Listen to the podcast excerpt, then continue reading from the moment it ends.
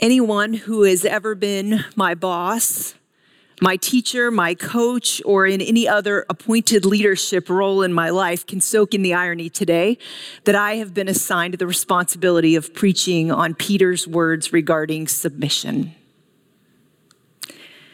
I have to confess, this has been a challenge for me, not because I am a free thinking individual, some would call that stubborn but because in our Western 21st century mindset, I think we far too often and far too simplistically conceive of submission as passivity or weakness or loss.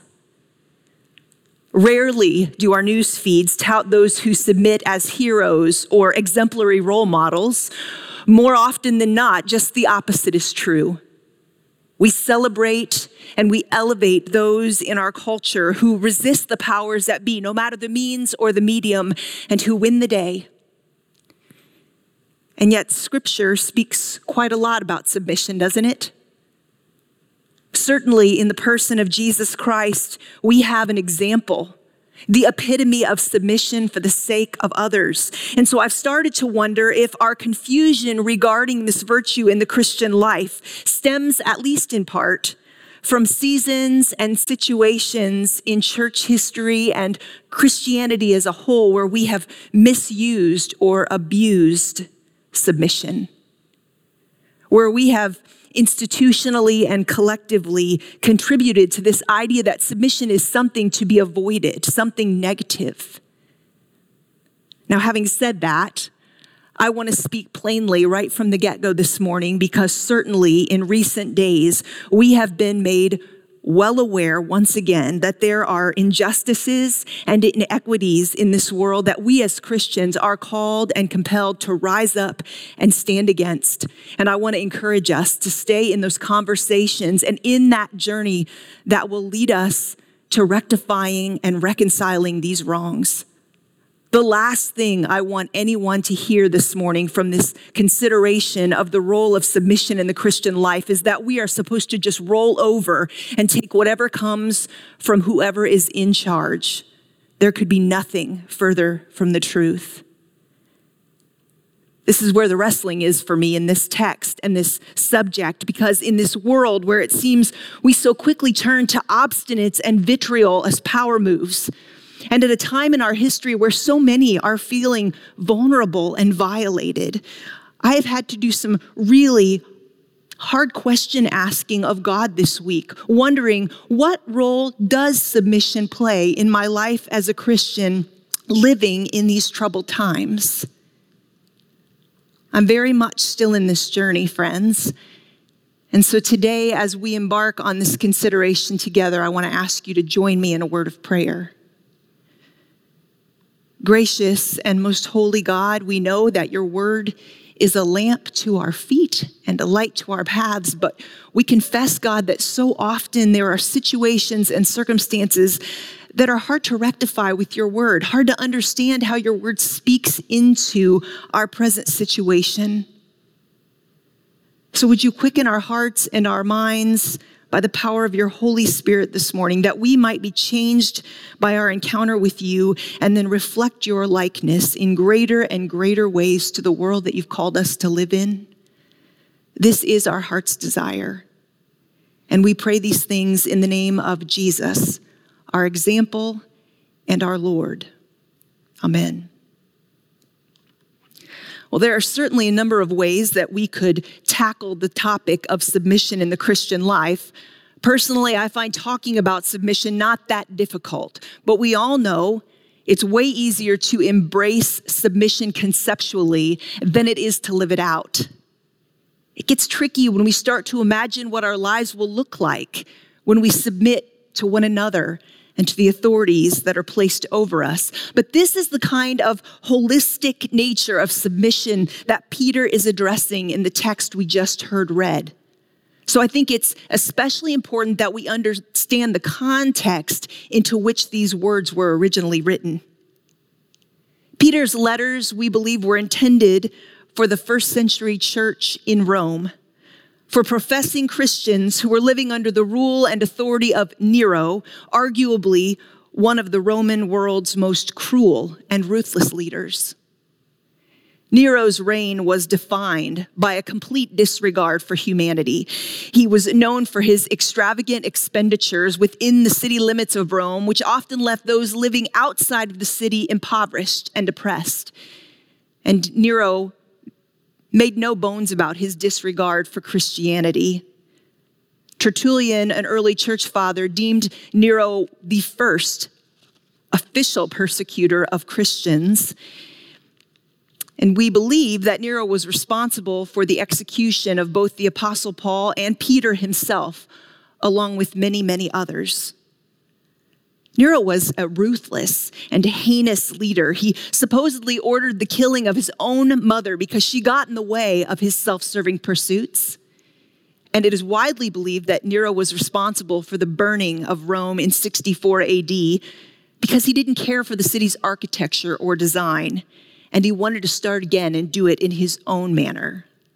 So, this probably wasn't the most reasonable guy you've ever met. Nevertheless, this is the landscape into which Peter's instructions on submission to the first century church were received.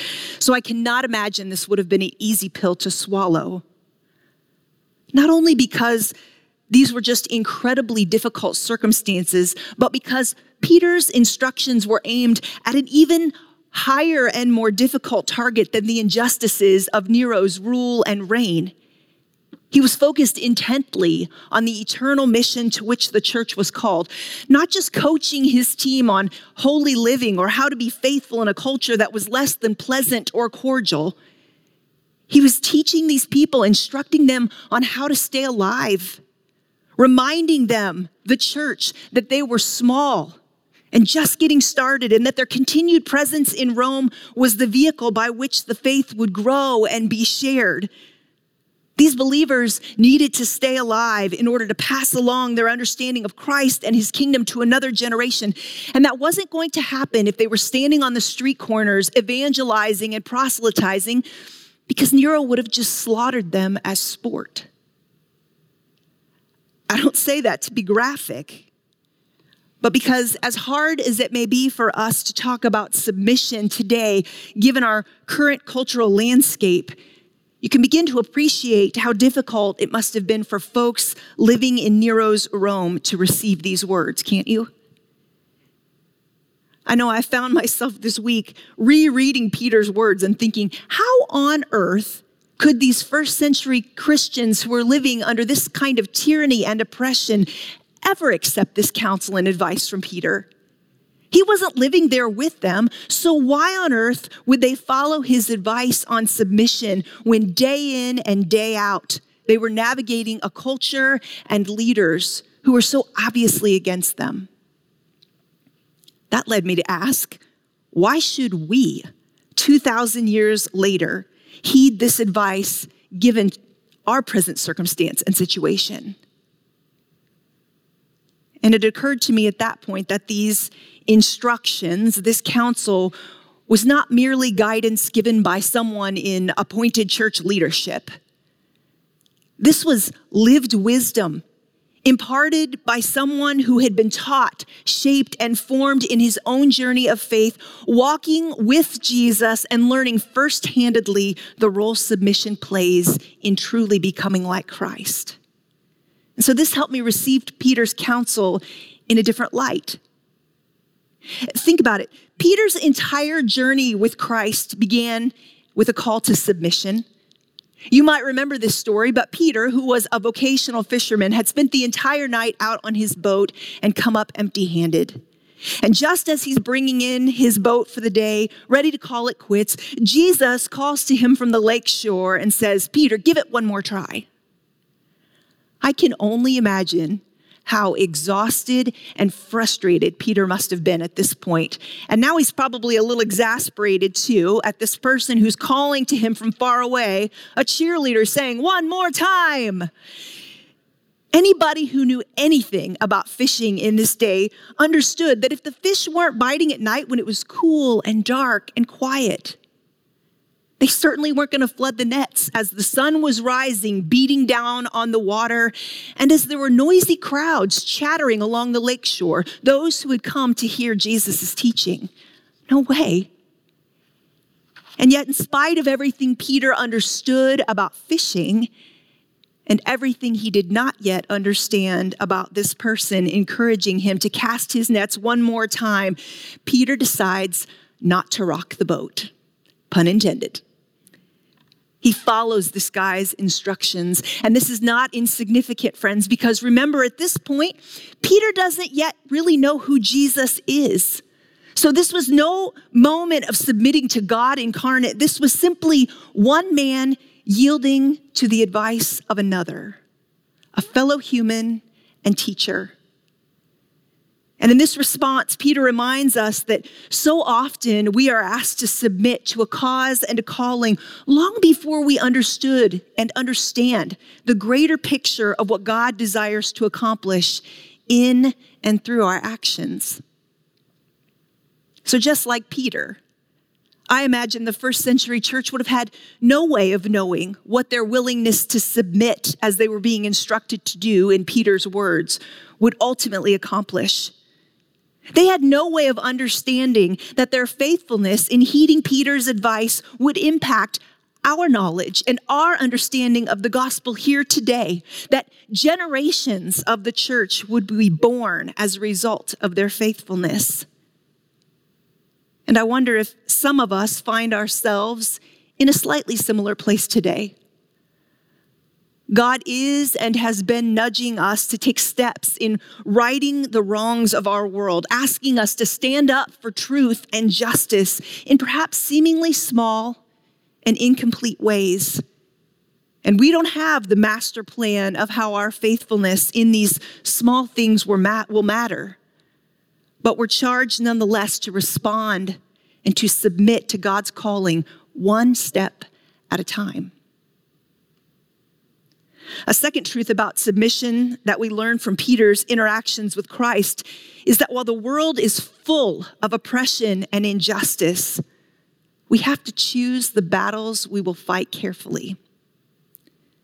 Now, inevitably, that's going to rub some of you the wrong way. But can we just agree for a moment that as human beings, we seem to be really easily offended. Sometimes I have trouble knowing what really matters anymore because it seems everything is important and significant. And yet, in Peter's words to the church at Rome, I think we're reminded that there are some battles worth taking on, but there are others that don't really merit our engagement. And where we run into problems, especially with our credibility, is when we try and fight every battle that comes our way and all at the same intensity level. Again, we see this played out in Peter's engagement with Jesus.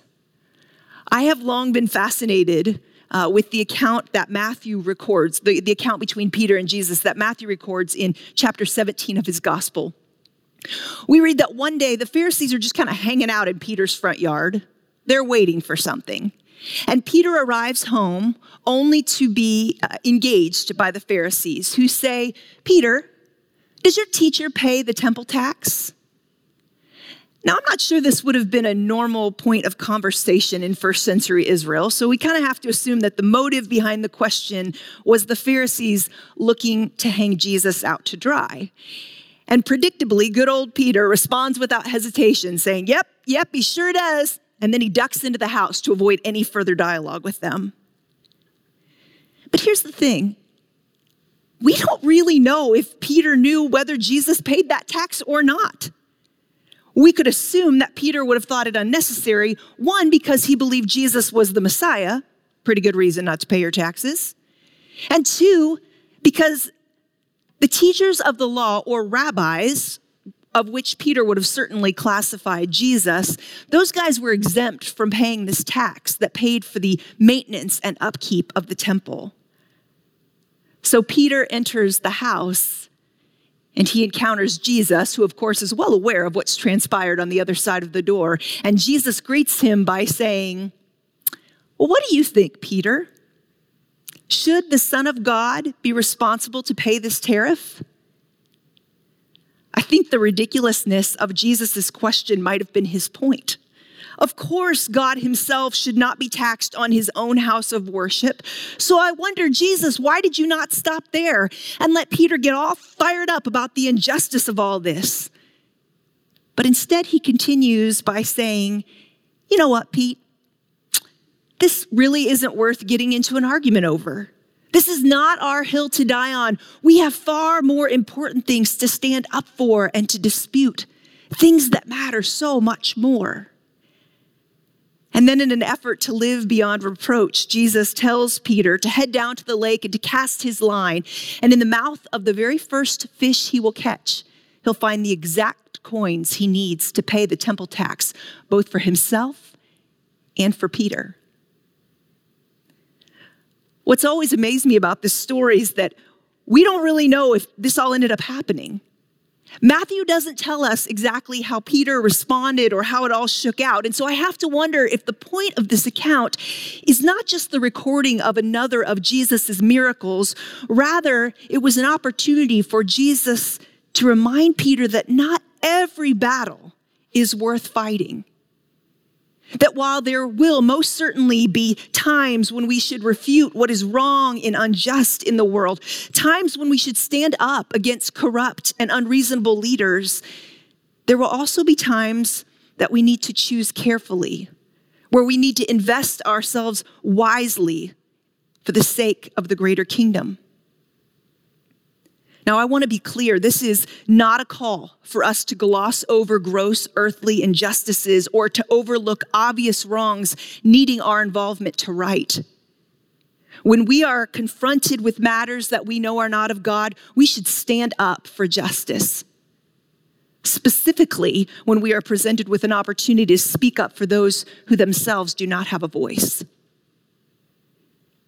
But we also need to be able to recognize when we should submit and move on, even in situations where we may disagree, specifically with those in authority, or at times when we could make a perfectly justifiable counter argument because there are simply some things more important to invest ourselves in, purposes greater to be a part of, of correcting than just being right.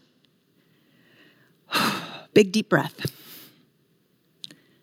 So, assuming you're still with me, then you might be asking, okay, so then what happens when we do believe we have a righteous reason to resist and speak up? When authorities are leading in a way we believe is unjust? What role does submission then play in our journey as Christ followers?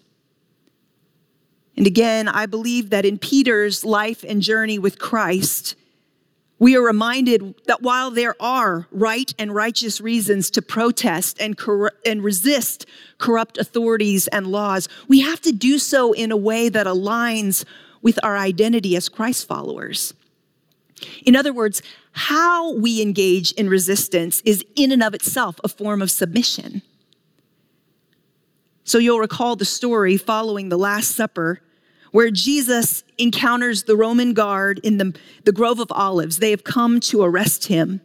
And in protest of this situation, Peter, who has every righteous intent, goes on the defense, and likely as instinct, he draws his sword and attacks the arresting officer, slashing off his ear. In this deeply tense moment and interaction with the powers that be, Jesus teaches Peter that submission is that which responds, not reacts. Peter was justified in his, his actions, in his desire to protect Jesus, to be sure. Certainly, his cause was righteous and just. Jesus was innocent by all accounts. So, yes, Peter, this is a cause worth taking up to be sure. But in defaulting to the culturally conditioned way of reacting, violence. Peter's resistance was not in accordance with the will and ways of God. He wasn't responding in a manner that represented his identity as a Christ follower. Listen, I don't want to diminish in any way the reality of trauma that is experienced, even second or third hand, in oppressive situations. Nor would I ever suggest that there cannot be deep seated emotion and pain involved in a godly response to injustice. I think Peter's reaction in this situation was driven out of fear, and his protective instincts just went into high gear. Again, he was justified in his intent and in his passion. This is how we as human beings have been created. We feel things. We experience deeply embedded emotions, specifically in high intensity situations. And so I have all the empathy in the world for when you get yourself in one of these situations, emotions are very, very hard to control. But I'm comforted in this story because I realize that just as Jesus was there to correct Peter's reaction and redirect his righteous indignation and fear, so we have been gifted with the Holy Spirit and in the Spirit's power, we are capable of responding to even the greatest injustices in our world in a right manner that aligns us with the heart and will of God. Scot McKnight writes that true members of the covenant know that their ultimate allegiance is only to God. While submission to the state or to others is required, it's not the relationship that ultimately sustains and protects them. I think this is the truth that Peter was attempting to pass along to his brothers and sisters in Rome. He was reminding them that by the power of the Holy Spirit, they would be known in their response, even if in protest or in disagreement with the powers at be. Certainly, there are times to defy earthly authorities, but always in a manner which submits and aligns our earthly and fleshly responses with our identity as Christians. So while we are under very different contextual circumstances today, I wonder if many of us are feeling a somewhat similar sense of dissonance or righteous indignation lately. And we ask ourselves, how do we as committed Christians, when we are faced daily with corrupt leaders and structural injustices, neighbors and coworkers who are only looking out for themselves, systems and organizations designed to value only those who will do and say whatever they need to advance themselves, how are we to live? What does submission look like in our Christian journeys when this is our reality? Well, Peter tells the church at Rome that their submissive responses to the authorities of the day will be countercultural, that they will be unified in thought, sympathetic and loving, tender-hearted and humble. And he knows this will be difficult given the cultural context because he goes on to say, don't repay evil with evil. Don't retaliate with insults when you're insulted. Bless those who hurt you because this is the way of Christ. Folks, if our response as believers doesn't look any different than the actions, words, and deeds of our oppressors, if we don't submit ourselves to a different way, then what is our distinctive as Christ followers? I think where I've landed is that submission is one of the most difficult callings we have as believers especially when we are surrounded by those who don't value what we value and who don't understand the ways of Christ and the truths of the kingdom of God. But a huge part of our witness and calling as Christ followers is to seek God's wisdom, to ask God to help us know how to live out submission that He has called us to. And in so doing, pray and ask God to help us demonstrate the priorities and the values that we proclaim as followers of Jesus Christ over any realities of this world. This is a lot to consider and to wrestle down, I know.